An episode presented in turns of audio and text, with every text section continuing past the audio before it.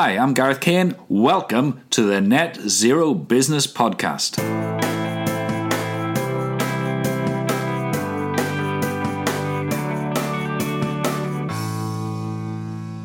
Okay, so today I'm joined by James Dixon, who is Associate Director, hyphen Sustainability at Newcastle Hospitals Trust. Welcome, James. Hi, Gareth. Hi, everyone. Thanks for joining me. So in 2019, Newcastle Hospitals Trust made the headlines by becoming the first healthcare organisation in the world to declare a climate emergency. Now, we're going to get to the story behind that in a moment. But first, I'd like to go back to the beginning and ask James, why did you first get involved in sustainability? Well, I've always been interested in just outdoors. So I'm from rural Northumberland, a little bit further north here where I'm based now in Newcastle. So always like the outdoors, fan of nature, spending time in that way. And then the subjects of school were just geography and biology that seemed to be of more interest to me. And I had no idea what I wanted to do. It got hmm. to, uh, I picked the A levels that I liked geography, biology, and computing, and blunderbust my UCAS forms, didn't know what degree I wanted. It was all at different universities as well. And then I met my now wife just before applying for university, so stayed local. So I went to Northumbria University in Newcastle.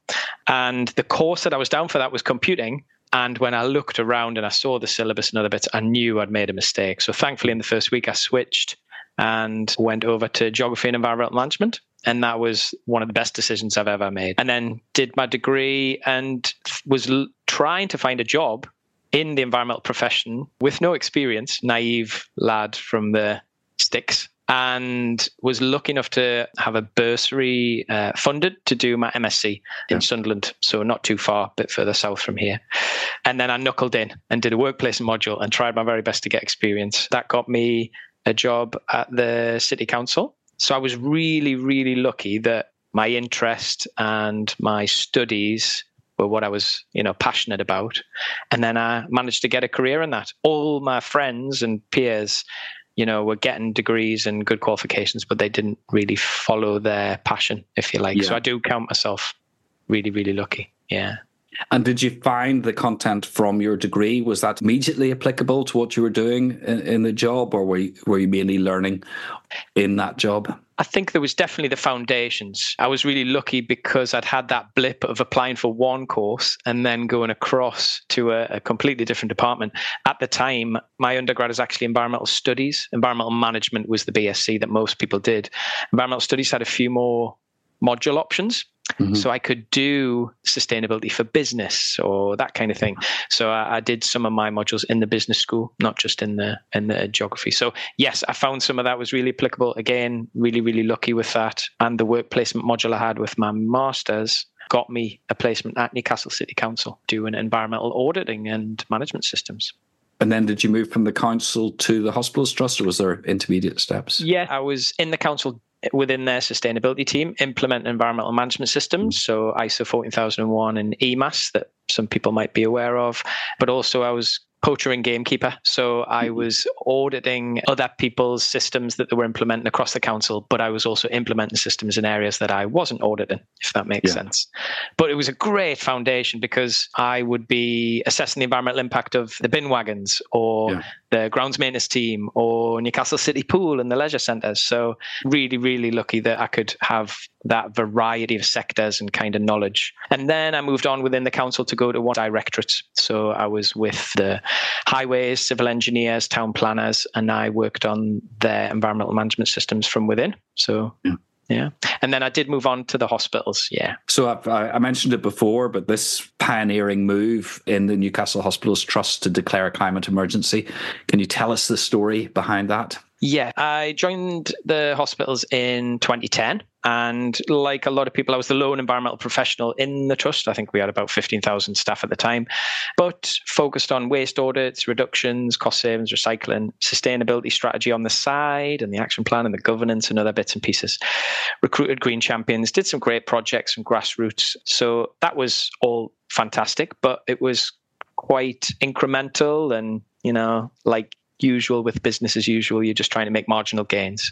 Yeah. And then we managed to get some bigger improvements when I recruited a team and established a bit of a brand. So sustainable healthcare in Newcastle, which we acronym to Shine, give us a bit of an identity and, you know, the wider trust we're starting to see, ooh, that's, you know, how we link our work to some of the sustainable work that we do. So on all the recycling posters and other things and all our comms materials. So that was all great. And we winning some awards for little projects. But in 2018, the IPCC report. So I'm sure all your watchers know what that acronym stands for, but Intergovernmental Panel on Climate Change is all the climate scientists coming together around the world. And their report in 2018 showed that we were basically on a precipice. There was the 1.5 degrees agreement in Paris that we were trying to limit global heating to. And at the time in 2018, there was a 50 50 chance of staying within that. That was the trajectory mm-hmm. we had. Obviously, we know now that that chance is increasingly disappearing. But at the time, 2018, I had young kids and I kind of felt complicit in the business as usual that I touched on earlier, that working within the system as environmentalists, passionate about reducing environmental harm, we weren't doing the transformational work that we needed. So that that summer, and you know, people will have their own timestamps around then. So Greta was starting her strikes that summer. Uh, Extinction Rebellion were were doing their first kind of actions and demands of Parliament, and that winter 2018-19 for me was really really difficult. So like I say, we thought we were doing quite good things, but I just felt depressed that winter, absolutely. So it was getting into early 2019, and I was gearing up to get arrested. I was getting trained with the Extinction Rebellion for non-violent civil disobedience, and taking part in some local actions here. You know, we um, Gareth, you'll know that the Corner House Junction, not yeah. far from where we live, really bad pollution hotspot. So a few local families, and uh, we took our kids down to just basically protest on uh, the side of the road there, and also in the centre of town because there's about 200 excess deaths in the wider city region in Newcastle attributed to poor air quality. So, so nothing quite arrestable at that stage, and you know my missus was getting a little bit worried about how we could uh, pay the mortgage off. But it was, it, I was still in that depression, and she recognised that. And um, thankfully, well, she's a clinical psychologist, so yeah. she'd she'd seen the signs, if you like, and could see it in us. I was, you know, I was quiet. People will recognise it. You know, I was withdrawn, energy going, and just genuinely frightened for my kids' future. Yeah angry at you know governments over many years have known that this was coming and they just continue down a, a terrible path. So yeah, it was a really really difficult time. But what it did spur me into doing, thankfully, my wife pointed out that I could have influence. You know, yeah. I didn't, I absolutely didn't feel it at the time, but I, I, you know, I headed up a small team of environmental professionals within a very big organization. It's an anchor organization in the city of Newcastle, and like a lot of big hospital trusts are. So my meager I think I calculate as about eight tons a year of my personal carbon footprint. Mm. Then there is 50,000 tons attributed to our controllable emissions at the time at the hospitals. Yeah. So, you know, if I can turn that super tanker, I'm going to have more impact than me getting arrested and, you know, going yeah. to plant trees and do pro bono work, which is the way I was going. So thankfully, I then approached my director at the time. I had a few hats other hats. So I was responsible for car park and asbestos fire, you know, a, a willing horse, um, working with good professionals. But it was stretching us away from the work I wanted to do and what I was passionate about. And it was fueling my anxiety and my fear, really. Well, yeah. climate anxiety, eco anxiety that we we know now. And he was really receptive to transitioning some of those other services to other people. Yeah. And allowed me to pull together a bit of a proposal to our executive team about stepping up our game. Now, that was great. I mean, try putting a, you know, a one pager to an executive team about, you know, why this is so important to planetary health yeah. as well as human health. Very, very difficult. But I was up for the challenge. And it was about the time, so this was early 2019. Extinction Rebellion did their really big action in the April of that year. And there were a lot of councils uh, declaring climate emergencies uh, mm. about that time. There's a lot of early ones. So it became a bit of a hook, a bit of a thing that, you know, this could be what we did we would declare that. Now, obviously, underneath that, we were saying how important it was to population health. You know, if we don't attribute this, we're just going to have more people coming in through the front door. Why do we continue to burn fossil fuels as our primary source of heating? Can we transition away from that? Diesel vehicles and ambulances, surely we yeah. can do a bit better than people breathing in that pollution and coming back through the front door. So, yeah, long story short, after that, then I managed to get a good one pager forward, and the execs were intrigued, and there were challenges around affordability and deliverability, rightly so, and we were able to answer some of them. But some of the hooks that really, really landed were we were under a new leadership team at the time. Dame Jackie Daniel, she's just moved on actually the end of this year, uh, last year, but she was new at the time and trying to instill a bit of different culture and kind of partnership working with our city, other city institutions like the council and the universities, etc. So the fact that the council were looking to declare a climate emergency and the universities were considering it, that kind of said we should be joining our civic partners if it's a priority of theirs yeah. as well. And we, like I say, we'd been doing some good stuff, some good projects. The Shine brand was relatively well known, so I think the exec team had confidence that if we do do this, if we do kind of put our heads above the parapet and you know say how important it is, we've at least got a bit of a foundation to to go from. Yeah. So it was still a bit of a challenge. So it was on a knife edge. They hadn't agreed to declare. There was a lot of back and forward. And then when I thought it was almost slipping out of my grasp because of all these challenges, there was the final executive team meeting yeah. before the board was going to meet in it was in June 2019 and my naivety at the time of governance arrangements at these hierarchical kind of organizations were that I would need to get approval from the execs and then yeah. go to board and get approval from them but what I know now is that essentially if you have the CEO and all the executive team members on board then you know you're you're pretty much going to manage to get yeah. it over the line. Well, that was one of the number of things that I was going to pull out of that story because I, I, I, have heard the story before, which is why I asked you to tell it again because I think it's so powerful. The fact that you used eco anxiety and due credit to Mrs. Dixon for her efforts in there because it sounds like they were pivotal.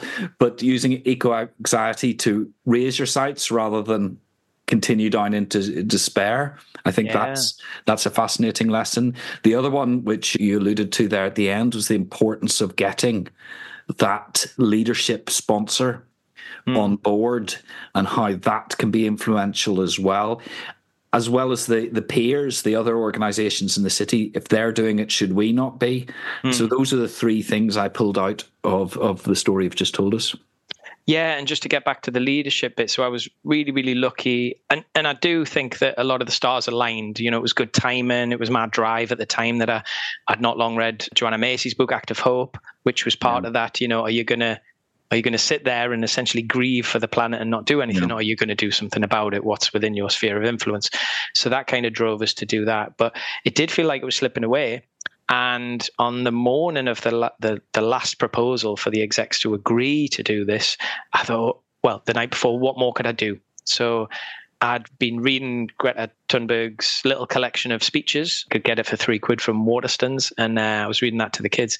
And I thought, well, Dame Jackie likes a book you know, she's an example of empowered leadership. But so, oh, I could get that. Three quid's not going to be seen as a bribe. But, you know, shy lad from Northumberland, I wasn't going to give it to her. So I wrote a nice, like, um, little note and I thought I'd drop it off with her PA the next morning and I drew attention to one of the quotes in there about cathedral thinking. So, yeah. you know, we've got to be brave. You know, you've got to start the foundations, not quite knowing where you're going to get to, because essentially mm-hmm. we are being a bit brave with this declaration. The NHS is a very politicized beast. For those not in the health sector, you'll you'll know how cherished it is as a uh, an institution in the UK, yeah. but it is very politicized. It is funded by taxpayers' money, and the direction of the politics at the time can can change quite a bit from what you can do. So it was taking a risk. So I dropped it off with Dame Jackie's PA and then skedaddled like I didn't have anything to do with it. And then I got an email later on, must have been around lunchtime after the execs had all finished, and it was from Dame Jackie, and it was saying, uh, "Thank you so much. We approved it with loads of exclamation marks." Fantastic. Now I took that you know, with a pinch of salt because I thought I had a load of work to do mm-hmm. on, you know, getting the rest of the board. Channel 4 News got wind of it. So Victoria Macdonald, who I met, which was amazing, interviewed us and came and did that. And the chairman was getting interviewed the day before the board meeting. And I was off camera and he, and she said, well, what if you don't agree to do this? And he'd said to her before the interview, oh, it's fine. We've agreed chair's action. We've already agreed that this will happen. And yeah. I thought I was going to have to do the bloody presentation of my life. so that night was a lot less stressful pulling together the few slides that I had for that. So, yeah. I should have said actually the fourth thing from the story was you linked the climate emergency to health. Mm. And obviously, you know, the, the NHS has stated that it's one of the biggest, if not the biggest, health challenge going forward. So that's always uh, something I find important in talking about sustainability and the climate in the health sector. Yeah, and the Green test team have a good little tagline of healthier planet, healthier people. So we know that the, the determinants of health, apart from socioeconomic status, is essentially your environment. So the air that you breathe, the green space that you access, the food that you eat, etc. So it's so intrinsically linked. That's why it's it lands really well with the workforce. So societal expectation on action in this space has changed massively, even in the time that I'm talking about. You know, with this nonviolent civil disobedience rise and, mm-hmm. and don't waste time on climate change denial conversations anymore in the organization which is very refreshing yes that's what I'm, i have spent far too much of my time arguing with climate change deniers mm. so you know once the the camera crews had packed up and gone and the, the the the minutes had been approved and all the rest of it what did declaring climate emergency actually mean in practice well we didn't actually know. So we went forward wanting to do that because all I wanted genuinely was for them to kind of understand the pain or the or the fear that I had and how important it was for health, as you've touched on earlier, Gareth. So I just wanted them to get it. And that, you know, I don't know the answers. I don't know how we're going to fund this. I don't know how the hell we're going to turn this super tank around but you just all need to know that this is really, really important to us, really important to society, important to our patients. And if we crack it, then the health, the ill health burden on the country is going to be so much lower. So we kind of went into it, and there was a there was an article that Dame Jackie did not long in the HSJ, and the one bit came out of it was we didn't have a 45 point plan ready to sign off and agree and crack this. So we were in uncharted waters, if you like. But what it did do was empower staff who were already kind of wanting to do work in the space to do that work.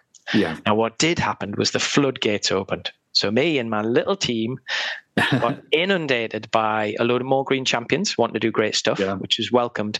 But then every other kind of sustainability professional in the NHS or the national team establishing their work wanted a piece of our action. And maybe in me, I welcomed that in and tried to accommodate it and you know share it because even as big as we are in the city in Newcastle as an anchor and an employer, and the NHS is as big as it is. The NHS is only 5% of global healthcare spend. So when you're talking about your embodied emissions, you need to create those ripples. So yeah. uh, that was, I didn't anticipate that. I didn't anticipate my inbox getting as, as, as crazy as that was. But it also, so it lifted up that empowerment. We had a strategy that we took a whole year to kind of think about after we declared.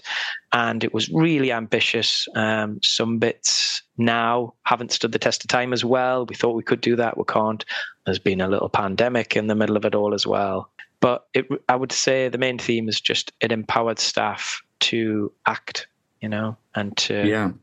Well, if I could um, share an anecdote, if that's all right, because just about the time all this was going on, I suffered a hernia and ended up in the Royal Victoria Infirmary, the, one of the big hospitals that the trust covers. And you know, when you're about to be wheeled into um, into surgery, the anaesthetist always kick, uh, you know starts up a conversation while you're waiting, and she asked what I did. I explained it, and then she started talking about the different global warming potential of different anesthetic gases. I was so impressed that uh, you know just before surgery was about to take place, when she's doing her job of making sure that I am both sedated properly and going to come back that she, that she was so fascinated about this. I'd love to know how the conversation ended, but I, I woke up in the recovery ward. but it was a real measure of how the, deeply the enthusiasm I think was felt within the trust. Mm. In terms of targets, what targets came out of the the declaration? Yeah, so when we declared, it changed slightly. So we basically said that we wanted to be carbon neutral by 2040, yeah. and um, that was that was really just trying to align with some other partners and, and, and early stages. But what we honed that to be you know, testing what yeah. the staff thought it was, align it with the science. We did some excellent work with the the Tyndall Centre, who you know a lot of people will know the climate scientists there, and Kevin Anderson, the professor there's amazing. They essentially do a carbon budget on a place based scale. Mm-hmm. So the, we were lucky enough to have a one for the city of Newcastle, and what we did with their help was essentially create a budget down to our organisational footprint, which hadn't been done before, and was certainly the first in the NHS. So we knew how much carbon we could emit if we were to stick within 1.5 degrees. So we still have that budget and we measure against that. But also, that showed that the lion's share of the work had to be now, had to be sooner rather than later. So what we landed with was, and to use the NHS language, the NHS targets are the carbon emissions the NHS controls. There's going to be a net zero by 2040. Uh, so that's 10 years ahead of UK government. And for the emissions that the NHS influence, which is huge, it's about 70% on average, is by 2045. So still mm. ahead of UK government. And we've gone more ambitious with that because we know if we're going to truly align with the Paris Agreement on the grandfather and kind of rights, we are net zero for the emissions we control 2030 and the ones we influence 2040. And that does align with Newcastle City Council, who are 2030 yeah. net zero, and Newcastle University, who are 2030 net zero as well. So right. the city of Newcastle is all aligned to achieving that. Yeah, Excellent. And the Tyndall Centre carbon budget, was that effectively a science based target with a small SBT because it's giving you that trajectory down to to a, a 1.5 it, global warming. Yeah. Yes definitely. Not to the sbti standard because that gets you into scope 3 but yes essentially and it's very much energy carbon only. So, you know, when you do other carbon footprints, people are familiar, you tend to have carbon dioxide equivalents because you've got other greenhouse mm-hmm. gases. This is purely on energy because it's measurable and relatively easy to, yeah. to work out in that space. And it is the carbon from energy over that time. So it is a carbon budget for our energy. But what we do to make it easier is essentially say all of the controllable emissions that we have, you know, which we'll get onto around anesthetic gases and travel. I was going to ask whether my anesthetic yeah. gas was was included in that. it is. It is. Is there have there been any downsides to declaring a climate emergency? Is there any times where you wish that you'd done it done something a different way or I think, well, on balance, no, it's you know massively more positive than it is negative. Mm. But you know, the downsides are definitely that you've put your head above the parapet so you can't get shot at. So, oh, you've declared a climate emergency, but oh, you've just opened a car park. Yeah, you know, those challenges then come, which mm. you know is totally fair enough, and also people just hold you on that pedestal. So they assume you've got it cracked. Yeah. So Newcastle declared a climate emergency. They'll you know, surely have sorted all these things out, and why aren't you doing this or that? And then staff, and the, the, the good negative, if you like, is because you've done that, you need to be acting in all these yeah. spaces. And for a team that didn't, you know, change fundamentally from before and after we declared that we stretched ourselves too thin. So yeah. we were very ambitious. We wanted the breadth of sustainability so wide. So that is possibly one downside, I would say. Yeah, but I can see, you know, the he obviously took a brave decision to dive in at the deep end, and that meant you had to swim. Yeah. Whereas a lot of people are still sort of paddling at the shallow end and sort of wondering whether they should step a little bit further into deeper water.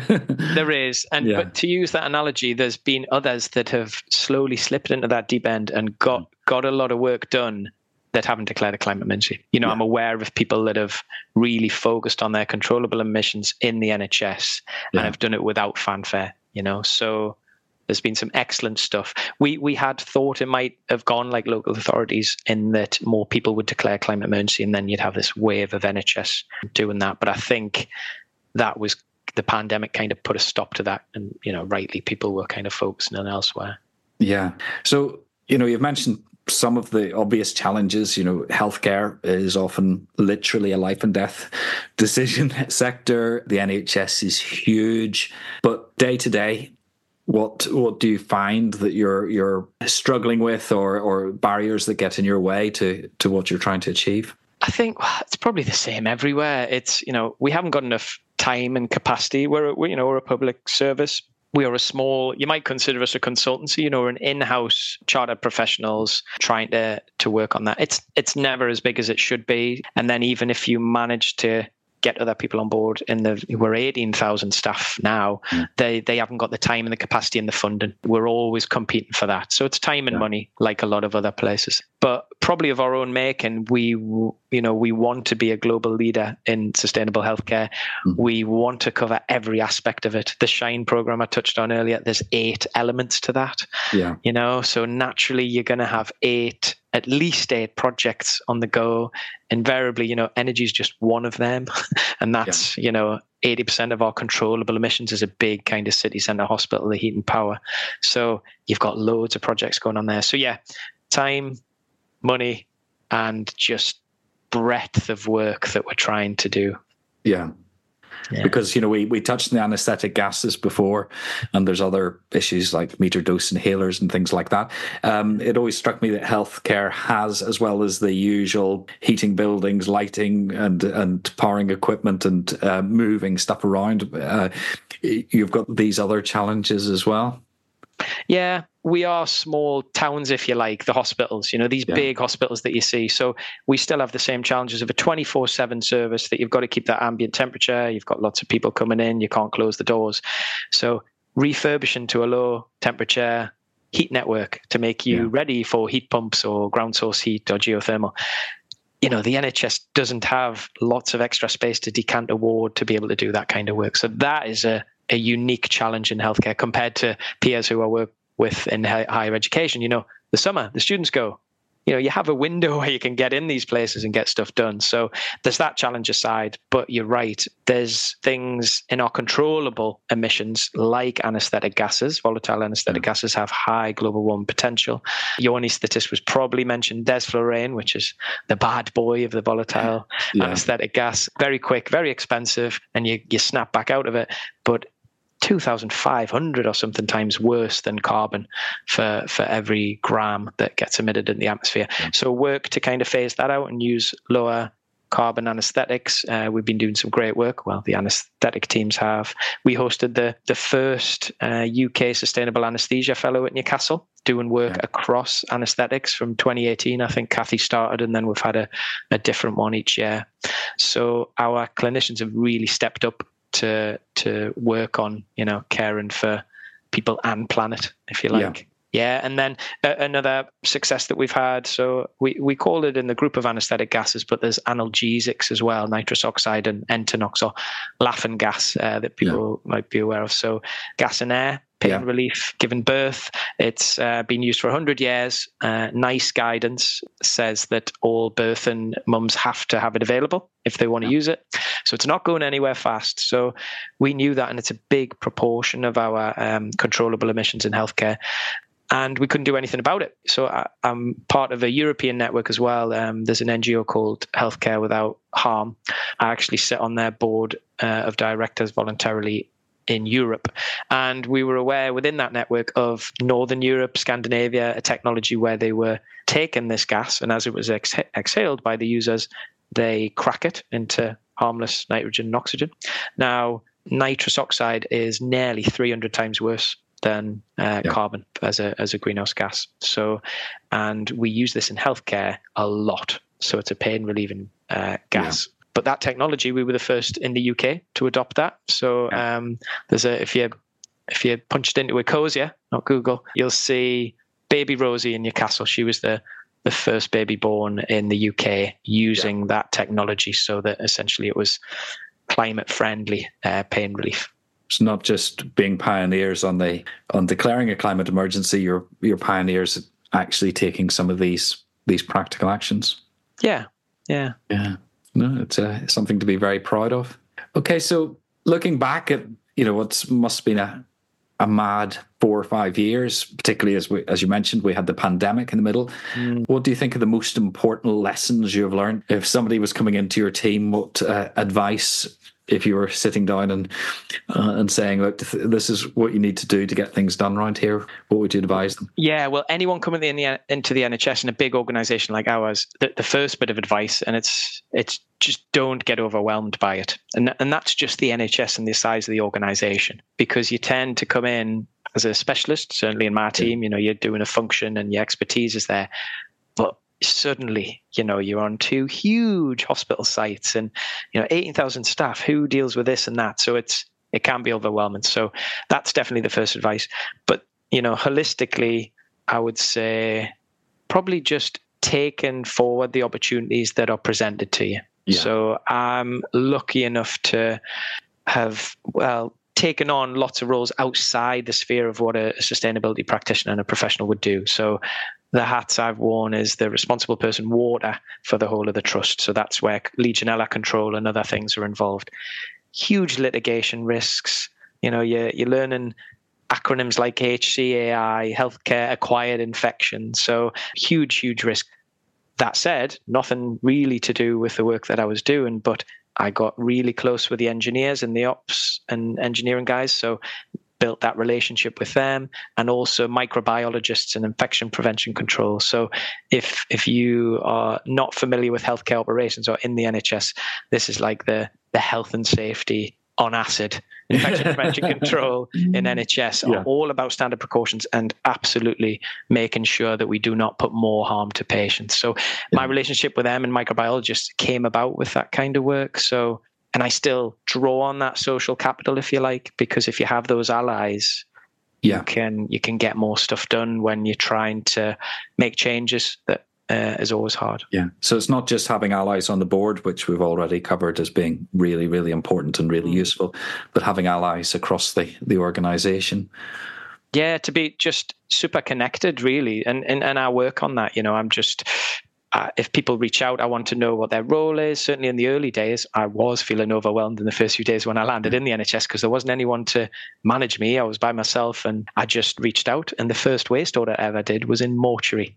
Lovely guy, lovely guy, the mortuary manager. He was going to have a human tissue authority audit. And he said, Oh, I think we're supposed to have a waste audit too. And I just said, Well, that's great, Jeff, but can I come down and just see what you do and learn about it? And uh, that was fascinating. So I would take every opportunity that presents itself to you, even if it feels a bit weird or outside yes. your comfort zone. Definitely. Yes, the, the dead center of the organization. they come in one door, they go. Yeah, the and the, the, other networking you mentioned, of course, was the external networking as well, mm. because Ecosia, the maternity gas and air recovery system, that was was that commonplace overseas or or was it in one particular country had pioneered it and then you brought it into the UK yeah it was it was a, a well adopted for many years technology in Sweden and yeah. there was a couple of providers, uh, and then it kind of moved into other Scandinavian countries, and I think they were they were working elsewhere. But it had really good footprint there.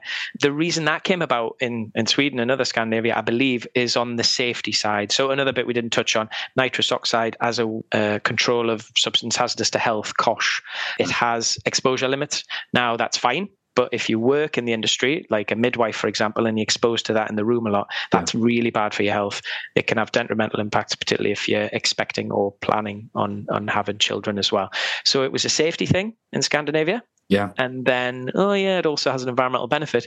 We brought it in on the environmental benefit. And yeah. oh, by the way, you know, this actually reduces workplace exposure as well.